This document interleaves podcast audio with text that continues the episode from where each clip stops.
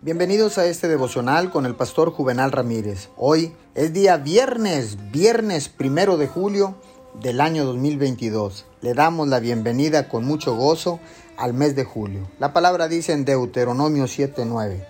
Conoce pues que Jehová tu Dios es Dios, Dios fiel, que guarda el pacto y la misericordia a los que le aman y guardan sus mandamientos hasta mil generaciones.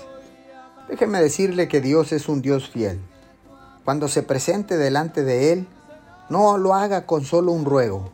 Recuérdele a Dios lo que Él dice acerca de usted. Haga una lista de las promesas en las que usted se apoya.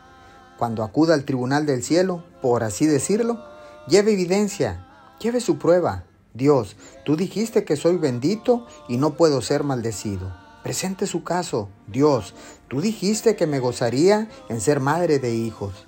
Dios, tú dijiste que restaurarías lo que el enemigo me haya robado. No se quede en silencio. Recuerde a Dios una y otra vez. No acuda a Él con fe, con solo un tú dijiste.